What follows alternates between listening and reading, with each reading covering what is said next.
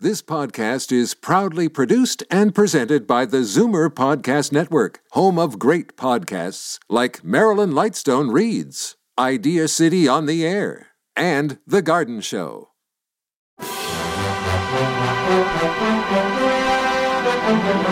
It's Zoomer Radio's Theater of the Mind with Frank Proctor. Open your mind as we fill your head with amazing thrills, chills, and laughs. Theater of the Mind. The best love programs from radio's golden age. Only on Zoomer Radio. Now, here is your master storyteller, Frank Proctor. Well, thank you and good evening. Welcome to the show.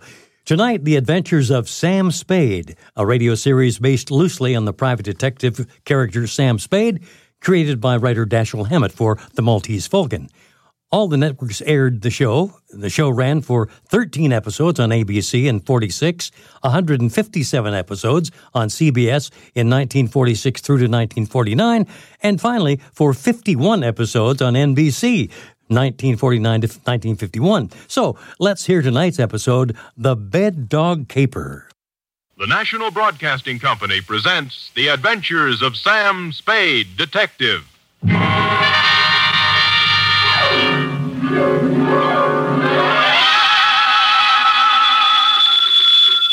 Sam Spade Detective Agency. Me, sweetheart. Sam, would you mind telling me where you are? Not at all, Effie. Not at all. Let's see.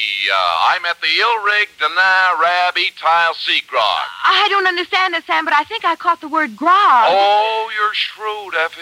You see, I'm on the inside, and the lettering is printed on the outside. Ah. Now, if you'll wait, I'll go outside and read it the right way, and then come inside and Never tell- mind, I've already guessed. You're at George's Elite Bar and Grill. Trapped. Sam, after me, you promised me you wouldn't. I am. Me? I promised? Me? You did, Sam. You promised faithfully to stay away from bars. You know how hard television is on your eyes. Have you got your glasses? One in each hand. Fill 'em up, George. Oh, Sam, I heard that. What will people think? Ah, they'll never know, Effie. I always drink here under another name. Oh, Just a little of the hair of the dog that bit me, Effie. But don't worry about me. Although it's true I have been dogging it and have been hounded from tree to tree, I am frisky as ever and will be in to unleash my canine chronicle, namely, the dog bed caper, or he who lies down with dogs gets up with murder, or, condensed for easy reading, Roof!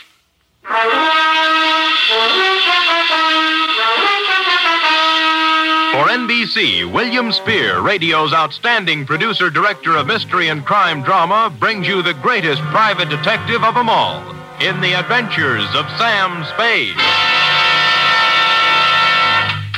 Effie, here I am, Sam. here I am, Sam. Effie, did you ever write poetry in school? Well, well, I was known as Emily Dickinson of Central High. I thought you had a touch of internal rhyme scheme there. I doodled a little poem about you today. Really? Well, redoodle. There was a detective named Spade with oodles of brains in his head. Clever, clever. But when he took up drinking, he forgot about thinking. Now give me the punchline. And Effie has stayed quite unpaid. Well, a little rough, but cute. Did you get the idea, Sam? Never could make any sense out of poetry. Ready? It's getting close to Christmas, Sam, and I... Pencil I've point. used my last pencil, and I don't really have enough money to buy any... Please, Effie, I have no head for figures. All right, I give up. From Samuel Spade, license number 137596. Subject, the dog bed caper. Oh, Sam, I hope this is going to be all about dogs. I belong to the tail waggers, you know. Yeah, And yeah. I've read all the books by Jack London. yeah, and yeah, Albert yeah, Bissinger yeah, Young. yeah, yeah. I just think life Down, is Effie. Strangely enough, you will not meet a single dog in this story. Actually, this narrative has little indeed to do with our four footed friends or their beds. And I'd change the title now, except that it's already gone out for publicity. Dear Dundee, it all started with a phone call to my secretary, Miss Effie Perrine, a doll, requesting my inimitable services at the investment counseling firm of Cameron Incorporated. Clearing everything off my desk, two shoes with feet in them, my own, I went over. The firm of Cameron Incorporated was obviously not for the pushcart set. It was plush, ankle deep rugs, imported drapes, and the receptionist. She had a plushness all of her own. I said hello in my plushiest voice, and she liked it. She said so. Oh, I like the way you said that. Say it again. Life is too short to go back even for a moment. The past is a dead thing, the present dying, only the future alive and vibrant. However, hello. Is there something? There is. Uh, could I ask a question? Why not? I will rephrase the question. Uh, what time do you stop working this evening? Around six. Care to have. Why not? There's a little bar around the corner, okay? Why not? Why not, indeed? Bring your own money? Well, come anyway. Your name? The less. Mine's Sam Spade. Who's Mr. Briggs? He called. me. Major Briggs? Why, he's our chief accountant. I just happened to have my door open. Did I hear someone inquiring about me? This is Mr. Spade, Major Briggs. How do you do, Major? Uh, it's a pleasure to meet you in person, Mr. Spade. I'm the man who called you, you know. I'm grateful, sir. Now, what is it I can do for you and Mr. Cameron? Oh, it's not for me that I called. I haven't a worry in the world, and it's Miss Cameron. Oh. Old Cameron's been dead for many years now. I see. Uh, whatever she wants, Mr. Spade, do a good job. We are all counting on you. Uh, will you please announce Mr. Spade, Miss Roberts? Certainly, Major. Uh, if you'd excuse me. Nice to have met you, Major. Miss Cameron, Yes? Miss Spade's here. Send him in, please. You're on, Sam. Have fun. Think I might? Why not?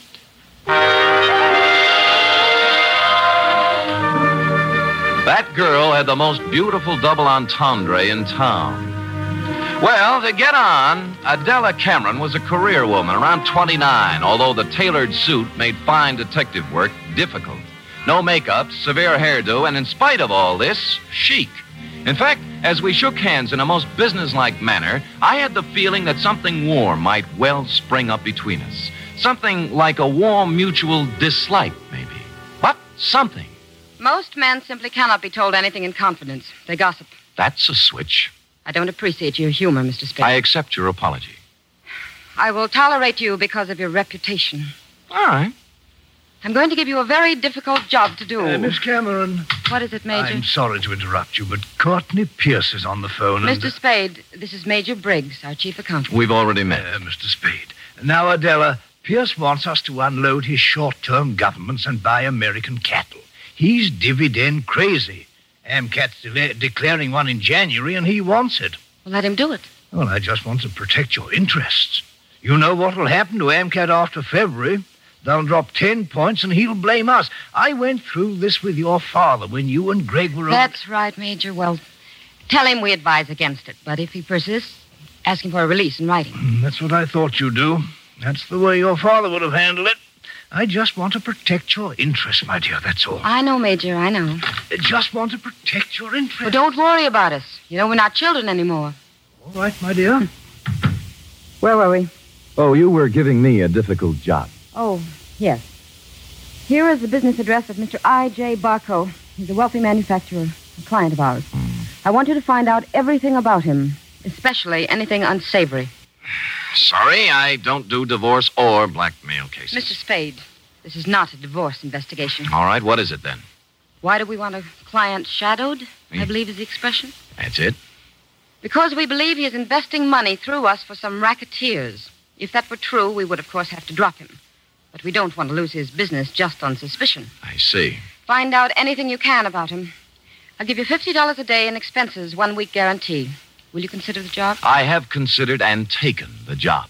By the time I'd reached the door, she had already forgotten me and was hard at work on some papers. Outside, I planned to dally a few moments in idle chit chat with Celeste, but before I had the chance, I was accosted by a husky young chap whom I'm afraid was a Princeton man. What were you talking about in there, Spade? Oh, you have the advantage, sir. Who are you? Gregory Cameron. Now, come on. What was Adela telling you? Well, if you step to one side, you can walk around me and ask her. Look, don't pull that cagey private detective routine on me. I pack a little weight myself. Well, pack it somewhere else, Sonny. I asked you a question. I expect an answer. There's your answer. Any more questions? He didn't feel much like talking then, and I was so irritated I walked out without saying goodbye to Celeste. When I reached the street, the white haired old gentleman, Major Briggs, hurried out behind me. Uh, Mr. Spade, please don't think too badly of that boy. I've known him from the cradle. He's in a difficult emotional state at the Yeah, moment. sure, I'm- sure, sure. As far as I'm concerned, Major, it never happened. Now, you're a kind man, Mr. Spade. I could tell that when I first saw you. You're just the sort of man Miss Cameron needs. Well, I hadn't looked at it that way. If you require anything, don't hesitate to ask me. I've been with this company 40 years before those two children in there were born, and I know how difficult life can be at times. I just want things to go well for them. I'll do my little part, Major. Bless you, son. Bless you.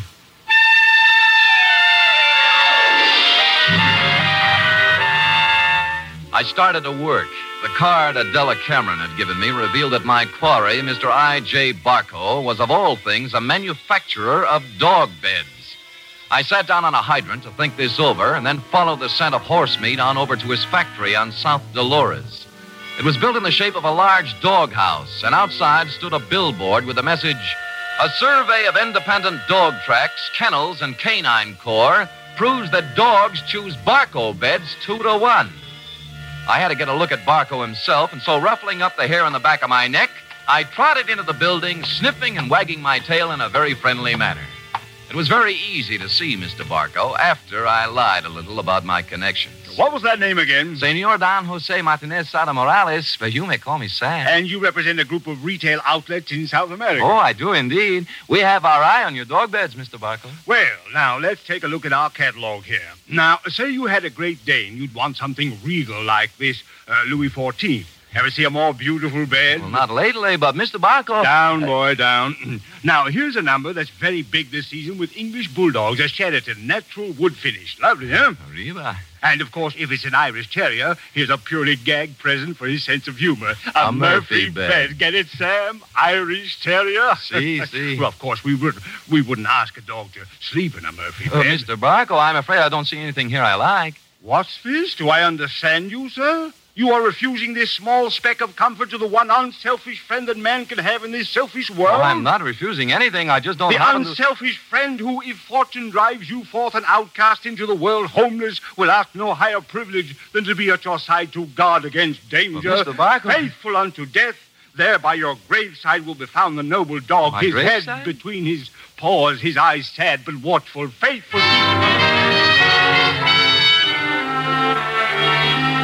We shook paws, and I felt his nose to be sure it was cold. It was, and I left. I rented a car and took up a station outside the Barco factory. About four o'clock, he hurried out, jumped into a long, low vehicle shaped like a dachshund, and mushed off. I followed. An hour later, I was phoning my first report to Adela Cameron's secretary, Celeste. You went to the city hall. What did you do there, Mr. Spade? License Bureau, marriage, not dog. Really? Where'd he go then? Grocery store, where he bought one bottle of olives, one bottle of vermouth, and one bottle gin. I wonder what he's going to make. What recipe is that? Well, now he's in an apartment house on Post Street, just across from the drugstore I'm in, and judging from the groceries, intends to stay a while.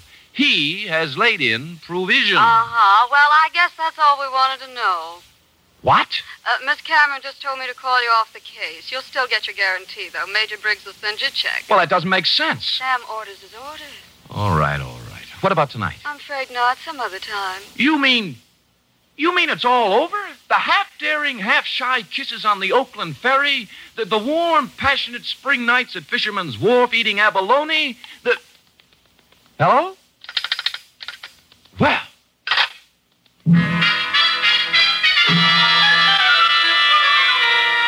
Puzzled, as who wouldn't be, I walked slowly back to my car. But before I had a chance to get in, I saw I.J. Barco hurry out of his apartment house. But he didn't enter his car, he came right for me. Spade, Spade, just a minute, Spade. So sorry, my name is Don Jose Martinez Sada Morales yet. Don't kid me, Spade. I'm not as stupid as I acted today. Look, I know why Adela Cameron is following me, and you don't. And you'll never find out, any more than the other four detectives did. I was the fifth choice? Well, I shall speak with my agent about this. I'm going to tell her in person that this foolishness has to stop. If it doesn't, she'll live to regret it. One more thing. I presume you're going to follow me. Well, I'm turning right on Market and heading out to 1217 Ridgewood Place. You shouldn't have any trouble.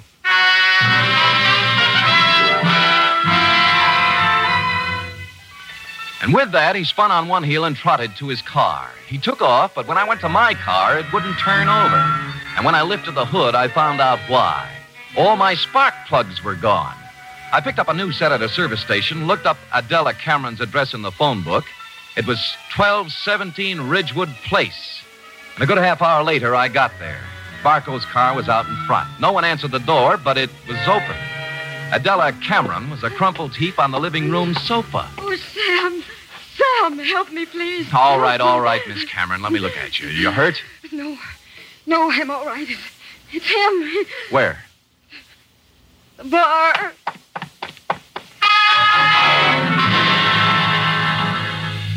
I hurried into the bar and was met with a strong odor of scotch. A bottle of it had been broken, and holding the neck of the bottle in one hand was I. J. Barco. He was on the floor, his hand slowly opened. The glass rolled out, and he died.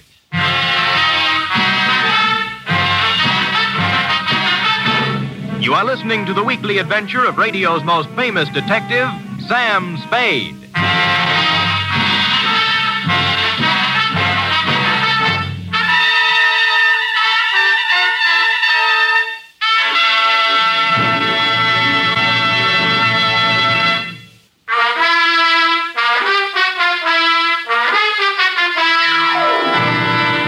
And now back to the dog bed caper, tonight's adventure with Sam Spade.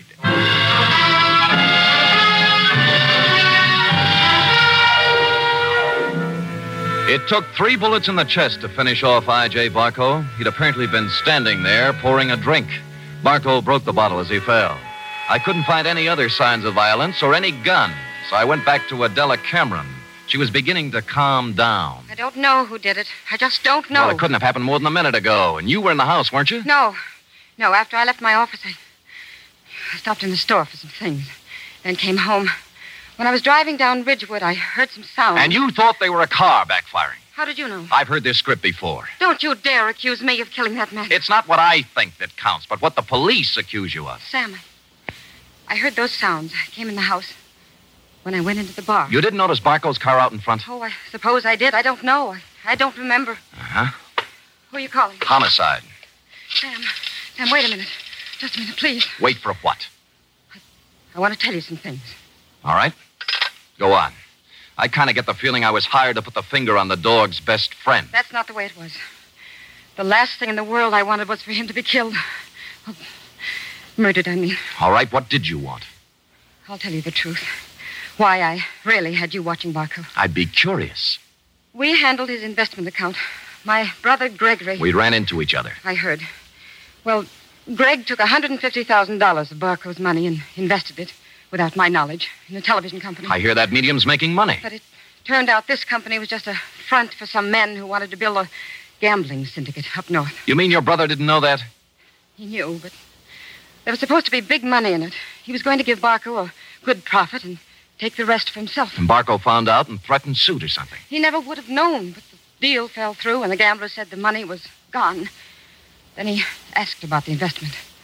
What could Gregory and I tell him? What did you? Unfortunately, the truth.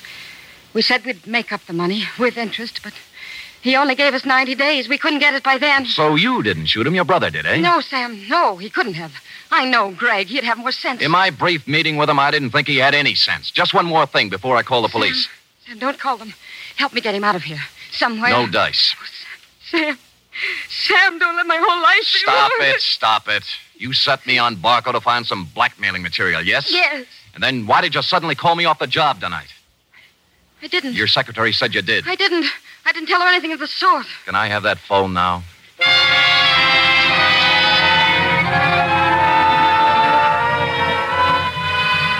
So I called you, Dundee. Before you arrived, I looked through Barco's pockets for something to do and came up with a picture of him and a girl taken outside a marriage chapel in Las Vegas. The girl was Celeste, Cameron Incorporated's plushy secretary, several years younger and two shades less voluptuous. Her address, 627 Finley, was supplied by a now hysterical Adela Cameron. No one answered Celeste's door, but I heard a shower going inside, so I took the liberty of entering. Persona non grata. Is there somebody else there? There is. Who is it? Come out and see.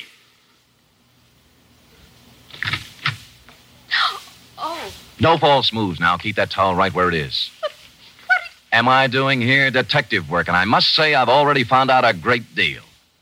Sam, I'll admit I did express some interest in you, but if you recall, I told you not tonight. It's my only night off. Sam, please leave. I don't want any difficult scenes. All right, we knock off the cute touches and get down to business. You were married to I.J. Barco, right or wrong? Wrong. Wrong, it's right. You were married in Las Vegas at the chapel of the Flamingo Hotel, uh, the towel. I was only married one day. My parents had it annulled. I was underage. Well, you don't have to worry about him anymore. He's dead. No. Shot three times at close range. Oh, In no. Adela Cameron's house. Not by you, of course. Although, on the other hand, as you would say, why not? I didn't do it, Sam. Suppose you spill. He wanted me to marry him again. Why? Well, I, I know all about the money the Camerons misused. he found out Greg and I were in love. I should have known. He said he'd forget about the entire 150000 if I'd marry him for six years. 25000 a year. That's a good price. How can you talk like that? Practice, I guess. So, Gregory had another good reason for killing. He didn't, Sam. I know he didn't. Anything that would stand up in court? I don't think so. Suppose we say you called me off Barco's tail so Gregory could get at it. I didn't. I called you off because I was supposed to meet I.J. at his apartment tonight and give him his answer. I couldn't do it with you there. Flimsy, flimsy, but it might hold. The truth. I was going to see him, but I changed my mind. Any particular reason? Well, you saw him. Would he be the kind of man I'd marry? Well, you did once. Well, it looks bad for Greg. Because someone at Cameron Incorporated knew Barco was going to be at Adela's house. Sam, will you do me a favor? Maybe. Give me an hour. Then I'll go wherever you want. I'll tell you anything you want to know. Why an hour? Because if I'm going to live with myself, there's something I have to do. Well, Please, Sam. If you do, I'll give you some information you might want. for example? There was someone at Cameron Incorporated who knew that Barker was going to Adela's house.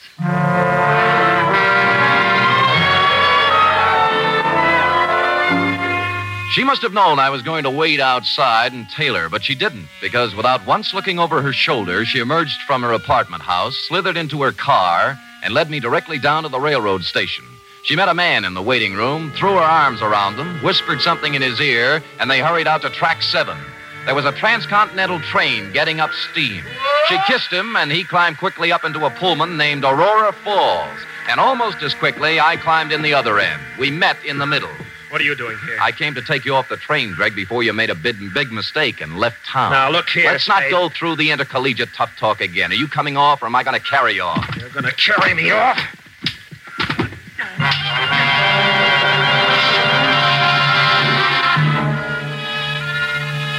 And I did. Celeste was gone, and he revived when he hit the cool air. I led him out of the station as unobtrusively as possible. Then we went down a side street to where my car was parked. That's where he began to show signs of life. Spade, look. You're all wrong. Guy's got a right to leave town when he wants to. I'm going to sue you from here to the city hall and back. Shut up and get in the car. Celeste just told me about Barco. You don't think I did that, do you? As I get it, you and Celeste were leaving town together, right? Yeah, she told me to go on and she'd come later. That was unwise of both of you. Come on, get in. Spade, I didn't kill Barco. Nobody said you did. Now, if you'll kindly get in the car and give me an address I want, and you know, we'll go see who did kill I.J. Barco.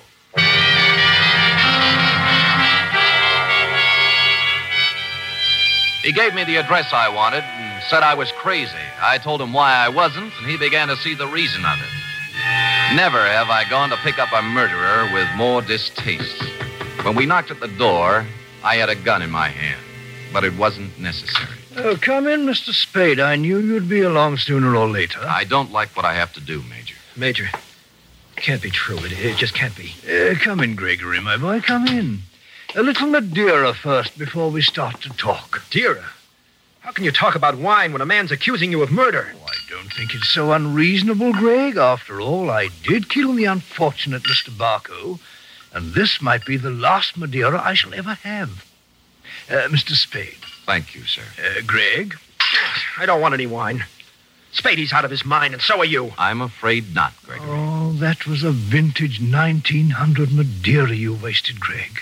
Twice as old as you. Stop it, stop it. I'm sorry about what happened, Greg. I would have spared you and your sister this unhappiness if I could have. But destiny was against us all. You knew he was going to Miss Cameron's house, didn't you? Yes. Just before I left for the bank with the weekly deposit, he called for Miss Cameron, and I took the call. I told him she was gone, and he said he was going to her house. It was to be an ultimatum the money in 24 hours or exposure. But you, you didn't have to. uh, Kill him? Certainly not. It was a crime of passion. I take the weekly deposit to the bank every Friday, and I always carry a gun. Silly me carrying a gun. Never had to use it, but the bonding company requires I carry it. Well, I went directly from the bank to Miss Cameron's house. I wanted to help her face Barco. Was she there? Uh, oh, no, Mr. Spade. She'd apparently stopped downtown to do some shopping. So I faced Barco alone. I asked him point blank to give these young people more time, but he just laughed at me. He said the only time they'd get would be in jail, so. It happened. Well, I hadn't intended to, but I became angry. Suddenly found the gun in my hand, and the thought crossed my mind my life is just about over, and yours, Greg, is just beginning. It was easier to pull the trigger than I would have realized. Oh, Lord. Uh, more Madeira, Mr. Spade? Thank you, Major, but no. Well, allow me to present the bottle to you as a gift. I'll get my hat and coat. Greg, my boy, I'm sorry. You're sorry. Major, I, I wish I'd never been born.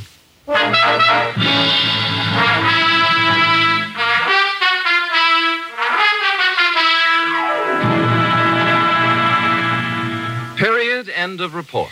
Oh, Sam. I wish I hadn't either. Hadn't what? Been born. That poor, poor man. Yeah, sour racket. It is, it is. And poor Gregory. He'll have to go to jail for, for something, too. He will, Ed. He will. How about typing it up? I hate to, but I guess it's my duty.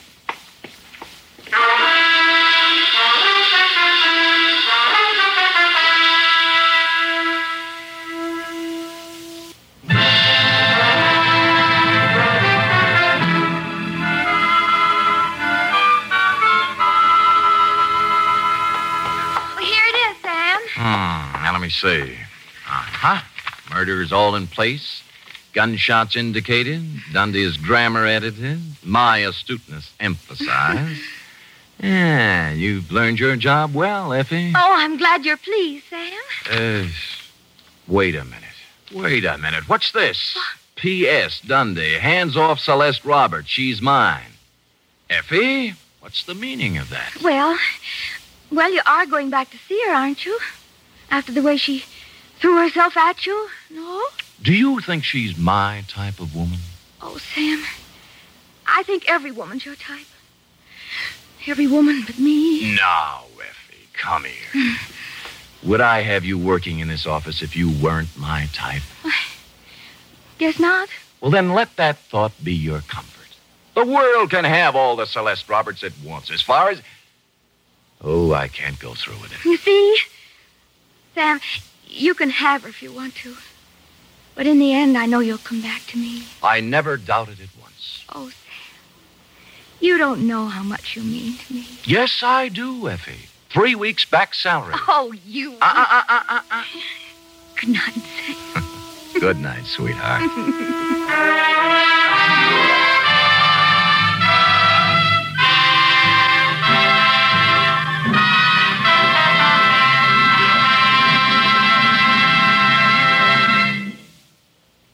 The Adventures of Sam Spade are produced, edited, and directed by William Spear. Sam Spade was played by Stephen Dunn. Lorene Tuttle is Effie.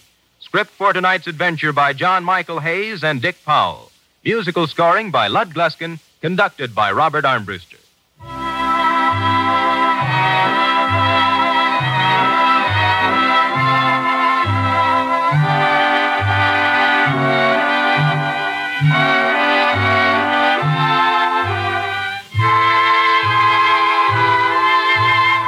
Join us again next week, same time, for another adventure with Sam Spade.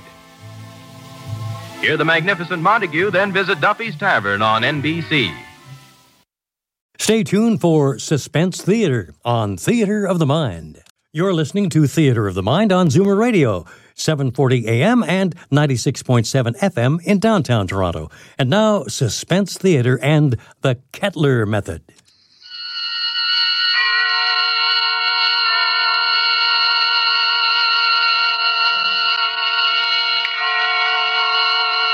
Columbia Network takes pleasure in bringing you Suspense.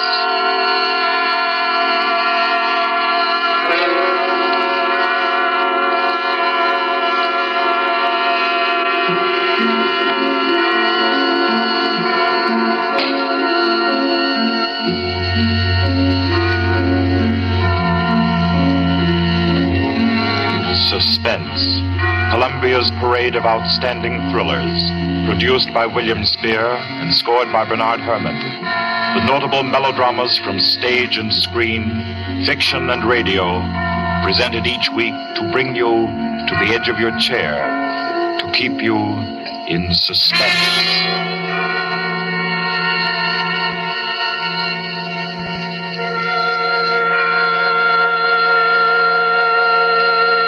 Tonight's story deals with a remote and dangerous house and a terrifying thing that happened there because the rain went on for days and days.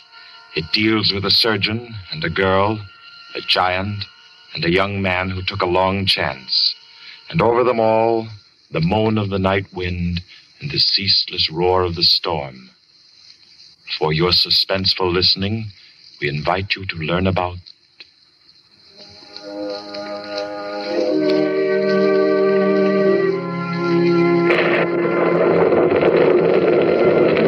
the Kepler method.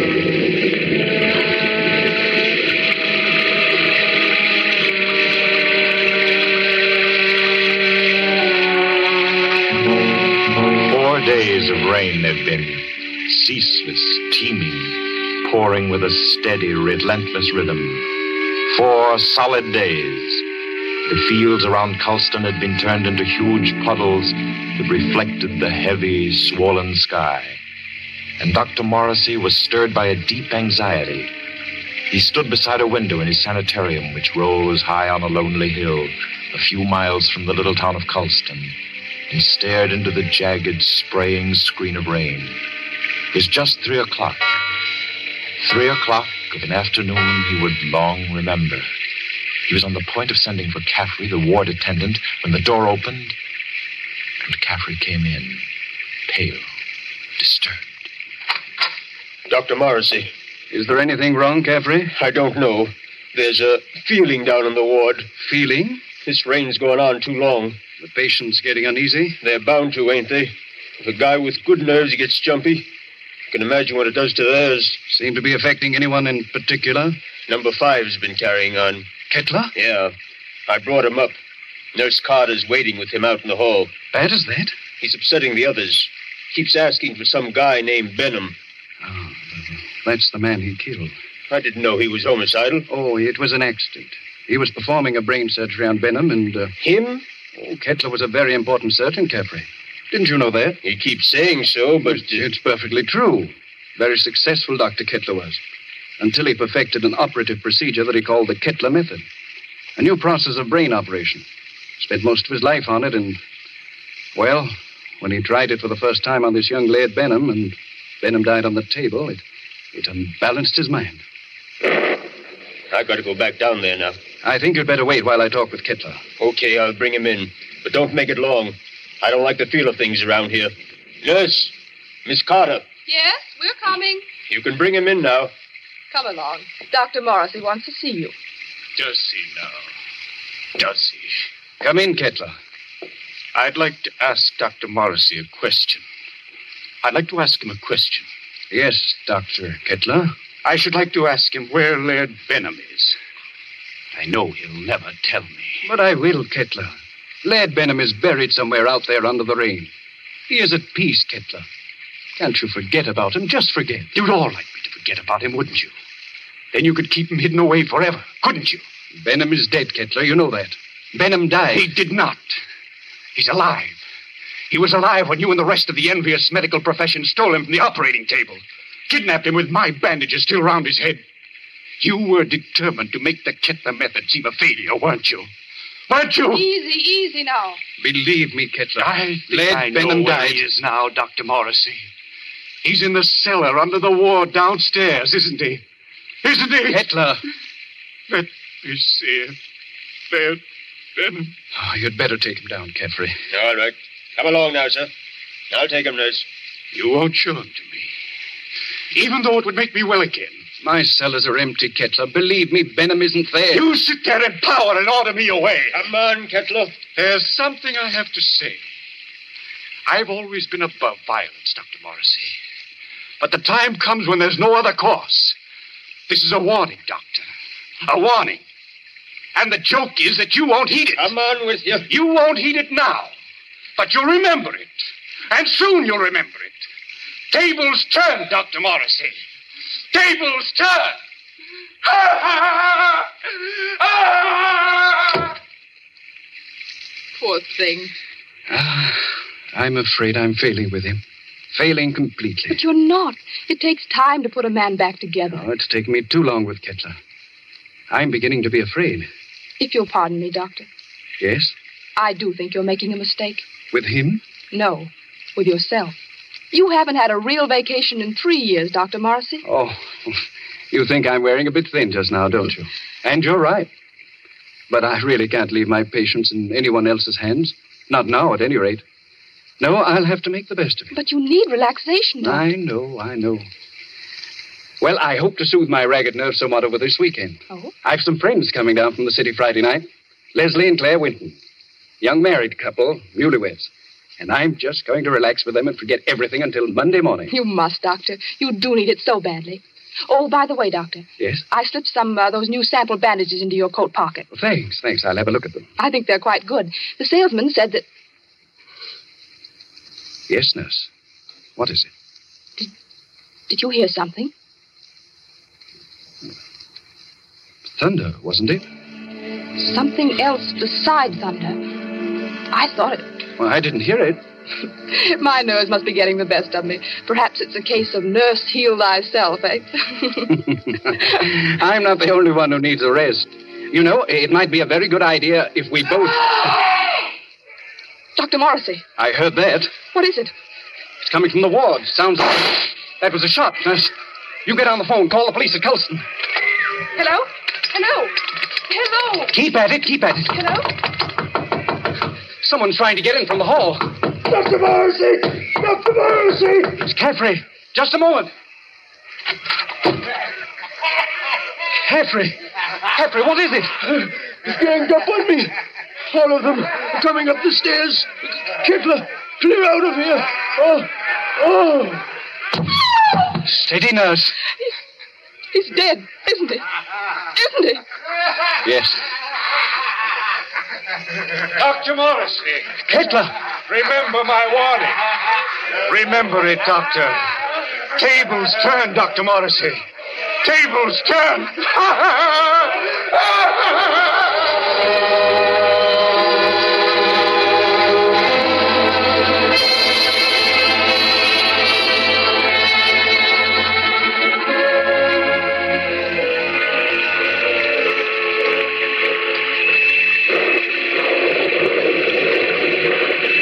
It rained for three more days. Friday night came, black, wet, and glistening. The 815 express groaned into Colston Station, bringing Leslie and Claire Wenton out from the city with their weekend luggage.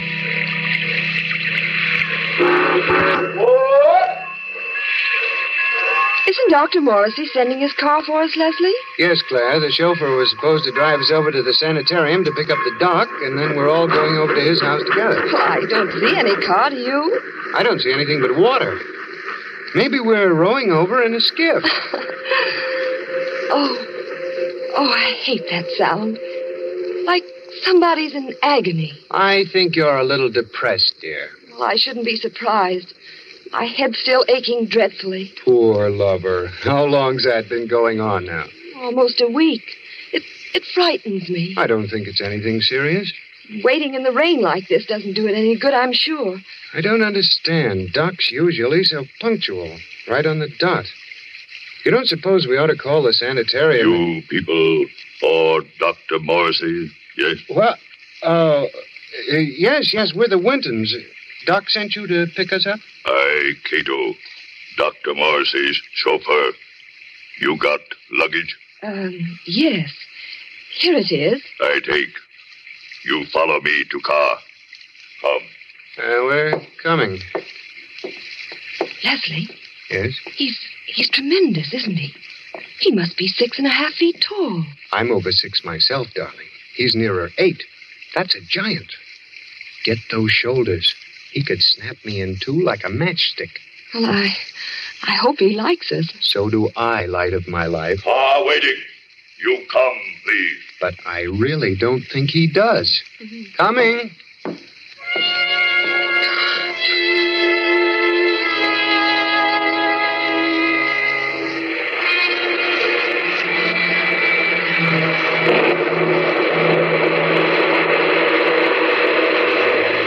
The heavy car lurched and hurtled over the rain soaked roads, tearing wildly through the dark and careening up the hillside toward the stark walls of the sanitarium. It skidded to a standstill in front of the main entrance, and cold black Cato led them inside.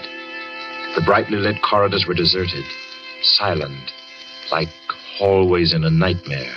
Claire was aware of her headache growing steadily worse as Cato opened the double doors and ushered them into the waiting room. You'll tell Dr. Morrissey we're here, huh? Doctor, be with you soon. You do not go away. Yes, uh, thanks.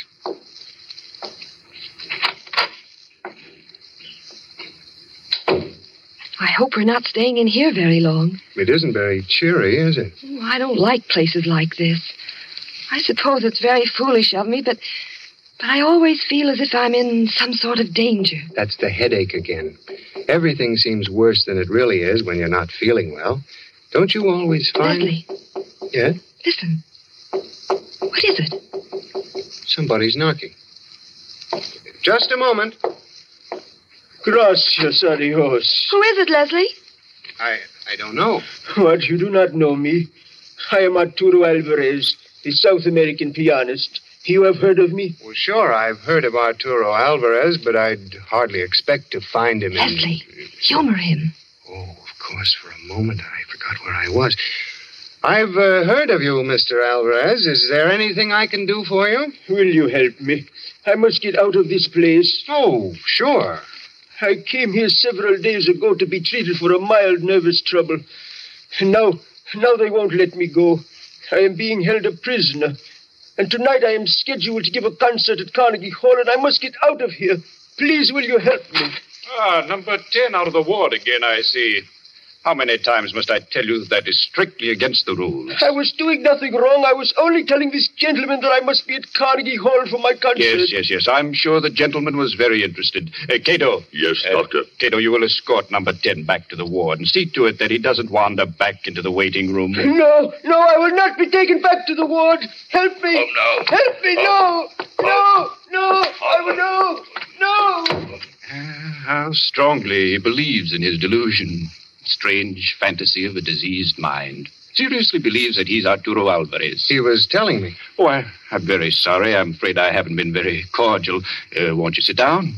Is there anything I can do for you? Well, you see, Dr. Morrissey invited us up for the weekend. Oh, yes, of course. He told me he was expecting you. Does he know we're here? I'm afraid not. Uh, Dr. Morrissey was unexpectedly called away on an emergency case, and I'm in charge of the sanitarium until he returns.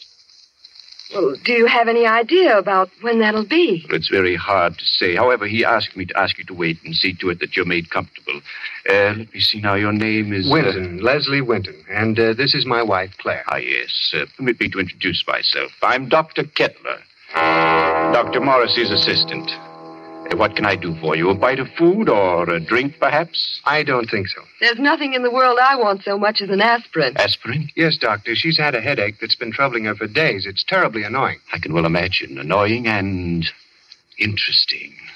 That is, to a man of my profession, of course. But if you will step into the inner office, I think I can offer you something a good deal more effective. Oh, I hate to trouble you. No trouble at all. I find these things most intriguing. Should I, Leslie?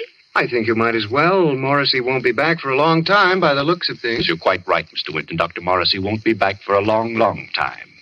Oh, well, then, uh, which way do I go? Right this way, the large door on your left. You won't mind waiting alone, will you, darling? Oh, Mr. Winton shall make himself comfortable. There are cigarettes in the box, whiskey in the liquor cabinet, and a radio behind the ferns there. I'm sure he will be quite happy. Uh, after you, Mrs. Winton. If Dr. Morrissey comes in, let me know. I hope you'll find everything you want, sir. Thanks. Uh, by the way, Doctor. Yes? You said you had something better than aspirin. I didn't know there was anything better than aspirin for a headache. I have something, Mr. Winton. Really? It is a process which I invented myself, one that never fails. A little treatment, very effective, and highly complicated, called the Kettler Method. Please make yourself at home, Mr. Winton.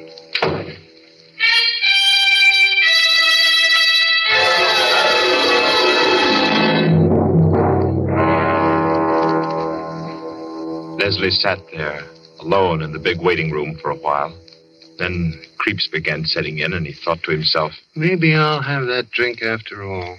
He rose and went over to the liquor cabinet that Kettler had pointed out to him and opened it. Why, there's nothing in here but books. Yes, books. Books that were so thick with dust that it was clear they'd been there for months. Well, no drink for Leslie. Maybe a cigarette.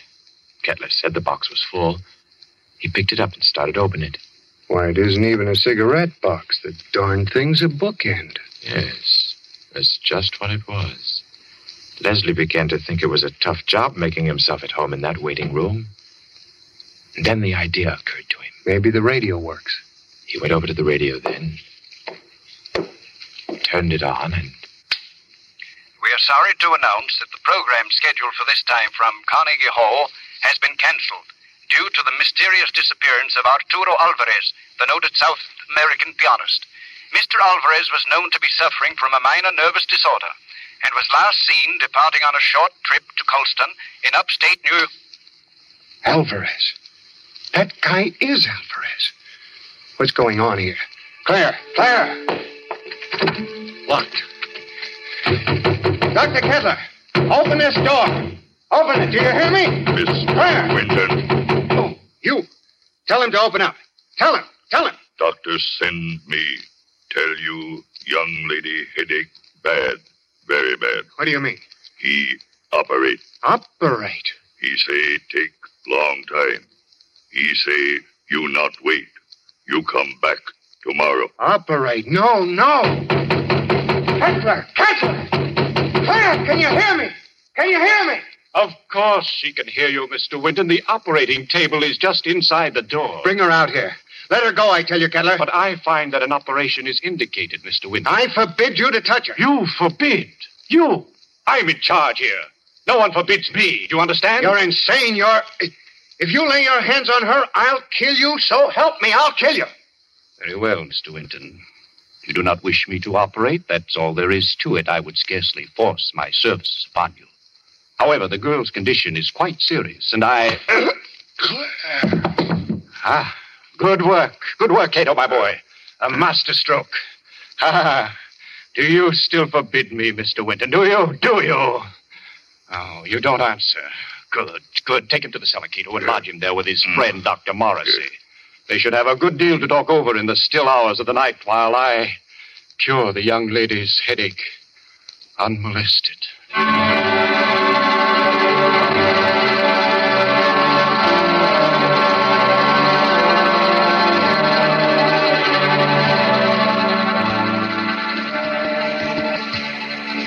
You've got to pull yourself together, Leslie. Now try. Try to think. Uh, Cato brought you down a few moments ago. You've been hit in the head. Can you remember? Yes, I was talking to Kettler, trying to make him let Claire go. Claire? Oh, good Lord, Morrissey. Where is she? He- He's got her. Kettler? She's on that operating table up there. We've got to do something. We've got to do something. Well, I'm afraid there's not much we can do. I've been here for three days and nights. What happened? Ah, it was a nightmare come to life. I'd had Kettler in my office for treatment. Yeah? He was off on a wild tangent, insisting that I had a man whom he had killed hidden down here in the cellar. That I and the rest of the medical profession had kidnapped him off the operating table with his head still swathed. He thinks I've been keeping this venom from him all along, even though I've known that just one side of him would cure his mental disorders. He hates me with every fiber of his twisted brain. He's a dangerous case, Leslie. He'll. he'll kill Claire? He may. There's a slim chance he won't. What's that? Well, all the surgical instruments are locked away. It's possible they may not be able to find them. Isn't there any way we can get out of here? Wouldn't I have used it? Where does that corridor lead to? To the staircase that goes to the first floor. Well? Not a chance. Comes out in the operating room, and they keep that door locked as tight as a drum. Besides, Kettler still has the pistol he took from my nurse. I've got to think. I've got to. And my head hurts so I can't make good sense. Let's say that. I think they gave you a nasty cut. Oh, it doesn't matter. Say, Doc. Yes? What was his name? Who? The guy Kettler thought you were keeping from him, the one he killed. Benham. Laird Benham. Why? Was he a young fellow? Yes, uh, rather tall, slender chap. Say, Doc. Hmm? Do you have any bandages down here? What? Bandages. Why, yes, I think so. They're, they're stored down here. Enough to bandage my whole head, face, and everything? Why? I might have a chance of getting through that door up there.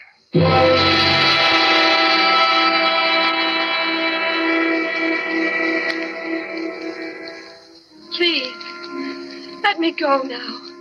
Oh, let me go. Uh, Leslie! Leslie! You will be better soon, much better. I will take the pain away, Mrs. Winton. Cato, have you found the surgical case? Not found yet. I look. Cato, look. Find it. We must not keep Mrs. Winton in an agony. Find it, I say. She'll have to create some order in this place. I want my instruments at hand on a moment's notice. Please, let me go. Oh, let me go. You shall be well again, my dear. I promise you, you shall. be. Doctor, here, tall, white cabinet, behind curtain. That's it. Open it. Open it, Cato. Locked. Locked, Doctor. Smash it open. Open it. I do. You'll find scalpels on the top tray. Bring them to me. Yes, Doctor. It's here, Doctor. See, knives. Good, sharp knives. Cato find. He find them. Excellent. How they glitter. Ah, it is good to feel the knife in my hand again. Put the others right beside my pistol here on the table. Please. Oh, please. There, there, my girl. I shall expend all my genius on you. You shall be well again. No. No. No. Now to work. What was that? Who's there? Dr. Kettler, Who is it? I have found my way back to you. Open the door, Dr. Kettler. I've come back again. Who are you? You remember? You remember Laird Dunham? Cato! Cato! Yes, Doctor. The door! The door! Let him in! He's come back! Let him in, I say! Yes, Doctor. Oh, let me out of here. He's come back! He's come back, Cato! Dr. Kettler. Benham, I knew it. I knew it all along. You're alive. You're living. Yes. Living. Yes, Dr. Kettler. You. Just as they took you from the table. Yes. They took me away before the operation was complete. Finish it now. Hurry. I can't live much longer. I'm about to die. No, no! Cato! Get Benham out of the table. Girl, girl on table. Take her off. Take her out of here. Put her in the cellar. Let Benham take her place. At once, you hear? Yes, Doctor. Cato. No. No, I won't be put in the cellar. I won't. It might be well if you went down into the cellar, you know. It's nice down there. You'll see old friends, perhaps. Old friends who need help. Hurry! Hurry, I say! Yes, Doctor. Come. I'm coming. Are you all right, Benham? Weaker. Weaker. Cato! Cato! Cato, close door. No, stop wasting time. Leave the door alone. Help me. Help me get Benham on the table. Yes, Doctor. Cato, do. Oh, That's right. Now lift him carefully. Yes. Ah. Good. Oh. Now, lie back. Lie back. Gently. Gently. All right. Careful now. There we are. Cato, give me the knife. Yes, Doctor. Take off the bandages. From the top, Cato. That's correct. That's proper procedure. There. Yeah, now that's. Hmm. I thought his Hmm. hair was blonde, not black. Well, perhaps I've forgotten. I've forgotten so many things that. There was a scar on his forehead. I, I clearly remember a scar on his forehead. It- Maybe. Maybe I imagined that too. Perhaps it was someone else with brown eyes. Benham. Benham, didn't you have blue eyes? I know they were blue. And your nose. Your nose was thinner and longer. Yes. Yes. And your lips. You had thick lips. That I know. Bandages off, Doctor. Dr. Kettler. There's a trick here. You. You're not Benham. You're not Benham. You're that young Mr. Winton. Dr. Kettler, listen to me. Cheat! Cheat! So you wanted me to finish you, did you? Yes, Mr. Winton, I will. I will. Hold him, Cato. Hold him. See the knife, Mr. Winton? Watch it glisten as it comes down, down, down, and into your.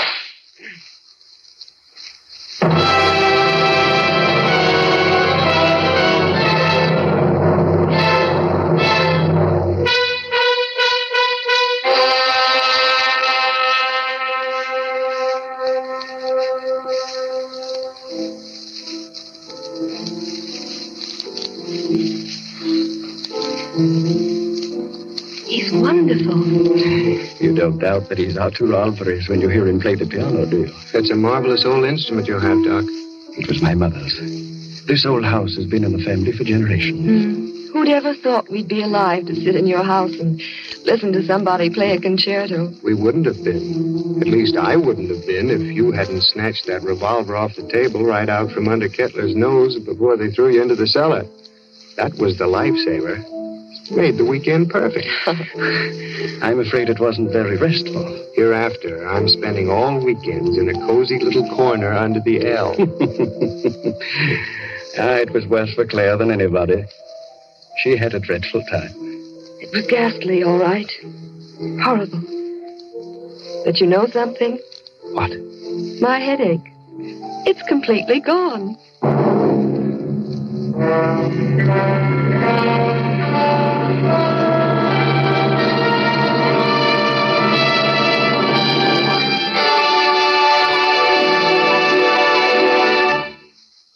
So ends the Kettler method, the tale of a memorable weekend and a long awaited dead man who didn't return after all.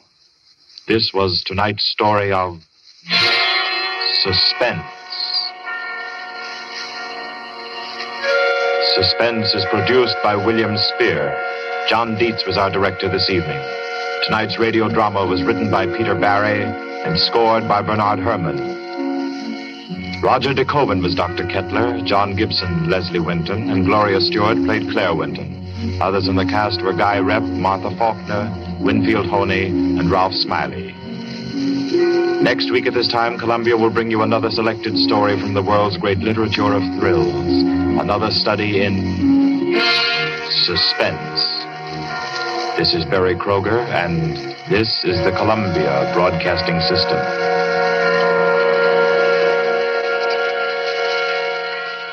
Thank you for listening. Tomorrow night, it's The Life of Riley, followed by Richard Diamond. Thanks to Joel Schoenwell for technical support. The executive producer for Theater of the Mind is Moses Neimer. I'm Frank Proctor. Have a great evening. This podcast is proudly produced and presented by the Zoomer Podcast Network, home of great podcasts like Marilyn Lightstone Reads, Idea City on the Air, and The Garden Show.